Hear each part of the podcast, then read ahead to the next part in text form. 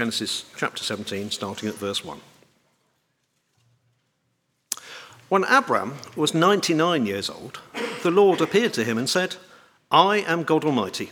Walk before me faithfully and be blameless. Then I'll make my covenant between me and you and will greatly increase your numbers. Abram fell face down, and God said to him, As for me, this is my covenant with you. You will be the father of many nations. No longer will you be called Abram, your name shall be Abraham, for I have made you a father of many nations. I will make you very fruitful. I will make nations of you, and kings will come from you. I will establish my covenant as an everlasting covenant between me and you and your descendants after you for the generations to come, to be your God and the God of your descendants after you. The whole land of Canaan, where you now reside as a foreigner, I will give you as an everlasting possession to you and your descendants after you, and I will be their God. Then God said to Abraham, As for you, you must keep my covenant, you and your descendants after you, for the generations to come. This is my covenant with you and your descendants after you, the covenant you are to keep. Every male among you shall be circumcised. You are to undergo circumcision, and it will be the sign of the covenant between me and you. For the generations to come, every male among you who is eight days old must be circumcised, including those born in your household or bought with money from a foreigner. Those who are not your house or your offspring, whether born in your household or bought with your money, they must be circumcised. My covenant in your flesh is to be an everlasting covenant. Any uncircumcised male who has not been circumcised in the flesh will be cut off from his people. He has broken my covenant. God also said to Abraham, as for Sarai, your wife, you are no longer to call her Sarai, her name will be Sarah. I will bless her and will surely give you a son by her. I will bless her so that she will be the mother of nations. Kings of peoples will come from her. Abraham fell face down. He laughed and said to himself, Will a son be born to a man a hundred years old? Will Sarah bear a child at the age of ninety? And Abraham said to God, if only Ishmael might live under your blessing. This is the word of the Lord. Thanks, Phil. Uh, evening, everyone. Please keep your Bibles open at that point, uh, page 70. Uh, 17, sorry, uh, of the, the Bible. Thank you. Names are funny things, aren't they? Two of my best friends here at Emmanuel have the same name as me. Tim Dupfield, Tim Shackleton, and I are a collective of Tims. I'm not sure what the term is for that. Maybe a torrent of Tims? I don't know. Our full name, Timothy, means God honouring and is, of course, shared by Paul's great friend in the New Testament. I'm not sure any of our parents knew that when they chose our names, but I hope we're all doing our best to live up to it. Do you know what the most popular boy's name in the UK was last year? It's been the same for a few years now. It's Mohammed in all its various spellings. The others in the top 10 in order are Noah, Theo, Leo, Oliver, Arthur, George, Luca, Freddie, and Jack. For the girls, Olivia tops the list, followed by Amelia, Isla, Lily, Ava, Freya, Ivy, Sophia, Grace, and Willow. Names always give you a little insight into a person and into their family.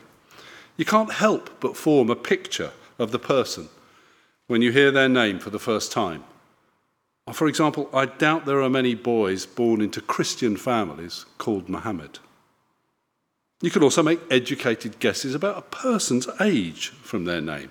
It's no coincidence that we Tims at Emmanuel are all of a similar vintage or that my daughter Madeline has several friends with the same name. Now, names carry special significance in the Bible.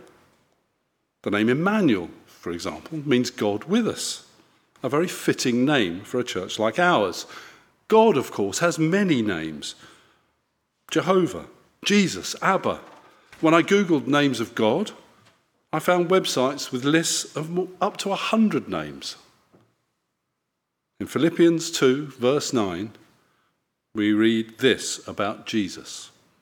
Therefore, God exalted him to the highest place and gave him the name that is above every name. There is no greater name than the name of Jesus. His name surpasses all others. There's no doubt that God is interested in names. That stands to reason. He wants to have a relationship with us, his people. And it's all but impossible to have a relationship with someone unless you know their name. And here, in our passage tonight, at the very start of the Bible, very near the start of God's salvation plan for humanity, we see him changing a name. Abram, at the ripe old age of 99, suddenly becomes Abraham. So the big question is why? Why did God feel it necessary to make Abram, who had been a faithful servant all his life, Abraham? It's not even that different, is it? If you look at it in Hebrew on the bottom right of the slide up there, you can see it's just one extra letter. Well, before we answer that, let me pray. Heavenly Father, we thank you for your word and for the names you've given us. Help us understand the meaning of this passage tonight and how you want it to impact our lives. We pray in your name. Amen. In Hebrew, which was the language Genesis was written in, Abram and Abraham have similar but very distinct meanings. Abram means exalted father. Abraham means father of a multitude. There's a clear distinction there, isn't it? The name Abraham somehow seems smaller and more personal. The name Abraham is much, much bigger. By changing Abram's name, God is changing his role in the rescue plan for humanity. He is saying that Abraham now has a much greater role than simply being an exalted father in his own family or in his own community. Now he has a role which will make him an exalted father by all who are part of God's kingdom, by all who trust in God's salvation plan. To understand how that works, we need to look both backwards and forwards in the Bible. Abram first appears in chapter 12 of Genesis when he's identified as a direct descendant of Noah. God directs Abram and his wife, who's then called Sarai, from his birthplace Ur at the top of the Persian Gulf to go on a long journey, which eventually sees them arrive in Canaan, roughly where modern Israel is. He promises Abram he will make a great nation. He will be a great nation, and that he will bless him make his name great, and bless those who bless him. Now, I suspect over the course of Abram's long life, it may not always have felt like that. He goes through many trials and tribulations, including a journey to Egypt to escape famine, a bust up with his nephew Lot, and a victorious battle over the Elamites, which sees him rescue Lot.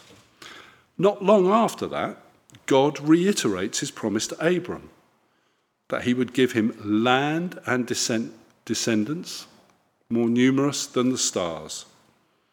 Of course, by this time, both Abram and Sarai are getting on a bit, so they were both a little puzzled as to how this would happen. That's when Sarai offers her servant Hagar to Abram, and it's by her that he has his first child, Ishmael. We don't need to get into the whys and wherefores of that tonight, but that's the Ishmael referred to in the final verse of our passage. Abram, I should point out, is aged 86 when he fathers Ishmael. By the time of our passage, another 13 years has gone by, and no more children have come along. I think if I was in Abram's shoes, I'd have been thinking God had a pretty strange way of operating if he was still expecting me to have descendants more numerous than the stars. But God once again reiterates his promise to Abram. There it is, right at the start of chapter 17. Look at it again with me. When Abram was 99 years old, the Lord appeared to him and said, I am God Almighty. Walk before me faithfully and be blameless. Then I will make the, my covenant between me and you and will greatly increase your numbers. I just want to make a small detour here because I've spoken a lot about Abram and Abraham so far, but perhaps not much about God. But the star of this story is not Abram or Abraham, it's very much God. I don't know if you noticed when the passage was read, but most of it is God speaking. And he uses the word I, my, or me multiple times. I counted more than 20 mentions of those in the 18 verses that we've had read. This passage is all about what God will do for Abraham. It has nothing to do with what Abram can do for God or for what he can achieve by himself. So, to be clear, this passage is about what God will do for Abraham and ultimately what God will do for all of humanity. God's intention is clear from the start. He wants to leave Abram in no doubt what the plan is. Look again at verses 4 to 6. As for me, this is my covenant with you. You will be the father of many nations. No longer will you be called Abram, your name will be Abraham. For I have made you a father of many nations. I will make you very fruitful. I will make nations of you, and kings will come from you. God is saying explicitly to the 99 year old Abram that he will be the father of many nations. He emphasizes that with the name change. And the scale of this promise is utterly breathtaking. He won't just have lots of descendants, no, whole nations will come from him, kings will come from him. I cannot imagine what Abram must have thought and felt when he heard God utter those words a mixture of terror, awe, wonder, and complete surrender. Of course, he'd already seen what God could do by allowing him to father Ishmael. But this is on a whole different scale. God is saying again to Abram, he will be the father of nations. Millions and millions of people will be part of his family. God talks a lot in this passage about the covenant he's making with Abraham. In fact, he uses the word covenant 11 times in these verses. So it's clearly an important element of what he's communicating to Abraham. A covenant's not a word we use much today, uh, so I had to look it up. And one definition is that a formal, solemn, and binding agreement between two parties. It's more than a promise, it's probably more than a contract. It's as formal an agreement as you can have between two parties. In this case, the two parties are God and Abraham. God makes the covenant. He expressly refers to it as my covenant several times. Look at verse 7, for example. I will establish my covenant as an everlasting covenant between me and you and your descendants after you, for the generations to come, to be your God and the God of your descendants after you. God is making a solemn promise to Abraham that he will be his God and that he will also be the God of all Abraham's descendants. This is a promise made at a particular moment in history but one which applies to all of history thereafter. This is an everlasting covenant between God and Abraham's descendants. God promises he will give the land of Canaan to Abraham and his descendants. He says Abraham is a foreigner in this land at the moment because he originally came from Ur, but that it will be the home of him and his descendants forever. In the second half of our passage, God explains what Abraham must do to fulfill his part of the covenant. And that is to ensure that he and every boy born into his lineage must be circumcised. Let me read again verses 11 to 14. You are to undergo circumcision, and it will be the sign of the covenant between me and you. For the generations to come, every male among you who is eight days old must be circumcised, including those born in your household or bought with money from a foreigner, those who are not your offspring, whether born in your household or bought with your money, they must be circumcised. My covenant in your flesh is to be an everlasting covenant. Any uncircumcised male who has not been circumcised in the flesh will be cut off from his people. He has broken my covenant. So, God is instructing all, uh, all Abraham, who is 99, don't forget, and all his descendants to get circumcised. Well, I don't know how that makes the men here feel who have not been circumcised, but I am one of those. I am considerably younger than 99, and I have to say that makes me wince. God is saying that every male child must be circumcised within eight days of being born. Anyone who becomes part of Abraham's household, even those he might buy, and I presume that means slaves, must also be circumcised. Any male who doesn't submit himself to circumcision will be, I don't think this is a pun, but cut off from God's people. God says that not being circumcised means the covenant is broken those who are not circumcised cannot be part of God's people. So, how is it that I and any other man who has not been circumcised can today be part of God's kingdom? Why does the covenant God established with Abraham not apply to me?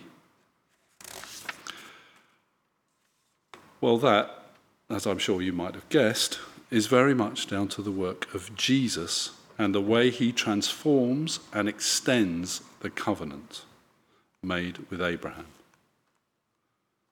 We see how God's promise to make Abraham the father of all nations works out in the rest of the Bible. If we look at the genealogy of Jesus in the Gospel of Matthew, we see how he is related to Abraham. I won't ask you to read it, but also in that lineage are some of the big names of the Old Testament King David and Solomon. Matthew traces a direct line from Abraham and Sarah through their son Isaac to Jesus. But the covenant made with Abraham does not just apply to his direct descendants, it's far broader than that. Even when it was first made, as we've read, it was also with people who are bought into Abraham's family, not just his direct bloodline. Then it extends still further to cover the people of Israel, the people who accept that Abraham's God is their God.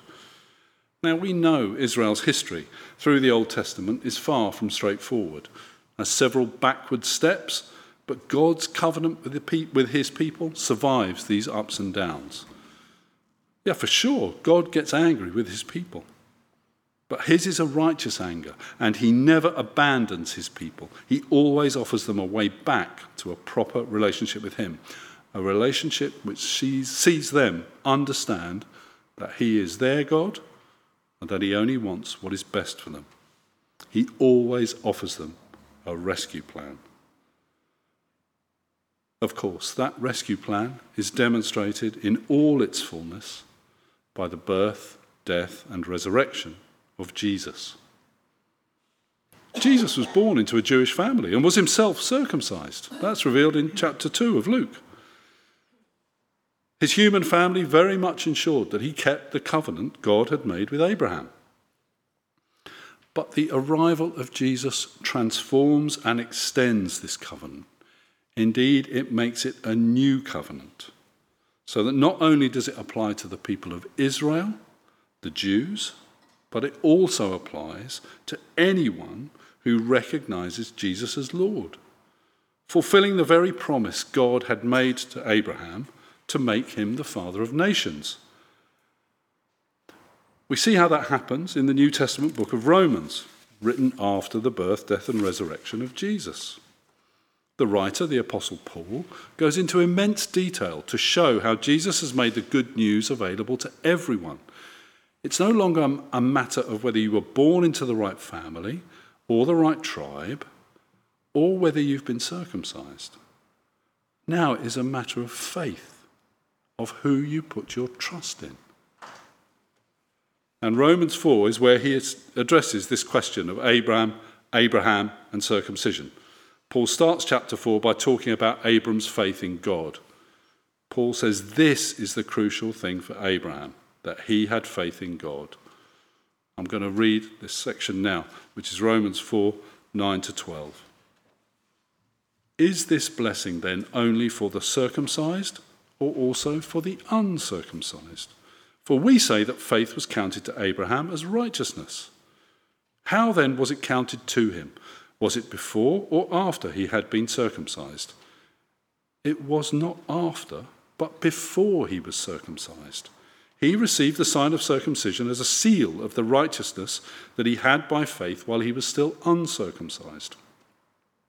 The purpose was to make him the father of all who believe without being circumcised so that righteousness would be counted to them as well, and to make him the father of the circumcised, who are not merely circumcised, but who also walk in the footsteps of the faith that our father Abraham had before he was circumcised. So Paul makes it clear that God blessed Abraham before he was circumcised. The blessing came as a result of Abram's righteousness, his trust in God. He was blessed while he was still uncircumcised. Verse 11, Paul makes it clear that the purpose of the blessing was to make him the father of all who believe without being circumcised, so that righteousness would be counted to them as well. That's very good news for all of us. It no longer matters whether you're circumcised or not. What matters is whether you, as Paul puts it, walk in the footsteps of the faith. And that applies just as much to women as it does to men. Of course, if God makes a covenant, only God can change that covenant. Jesus can change the covenant God makes with his people because he's God. Only he has the authority to make this change he has a new covenant with his people. So, the question for us tonight is are we prepared to do as Abram did and walk in the footsteps of faith? Are we prepared to follow the leading of the Lord Jesus Christ and surrender our lives to him? Abraham surrendered completely to God, believing in the promises God had made even to the extent of fathering a child when he was 99. Sure, he laughed about that and could hardly believe that God would be able to make that happen. But God did. And Abraham did indeed become the father of nations. He trusted God even when things looked impossible. I know there are many of us here tonight who are going through tough situations, dealing with trauma, grief, worried about money or work or our relationships. The lesson from this passage is that we must trust God, who is at work in even the most awful, impossible situations. If we trust Him and walk in the footsteps of faith, He will help us through those dark times and lead us to an assured and eternal future with Him. Let's pray. Heavenly Father, we thank you for the miracles you worked in Abraham's life and that you made him the father of nations. We pray you would help us walk in the footsteps of faith, that we might trust you more fully and follow you more closely. In your name we pray. Amen.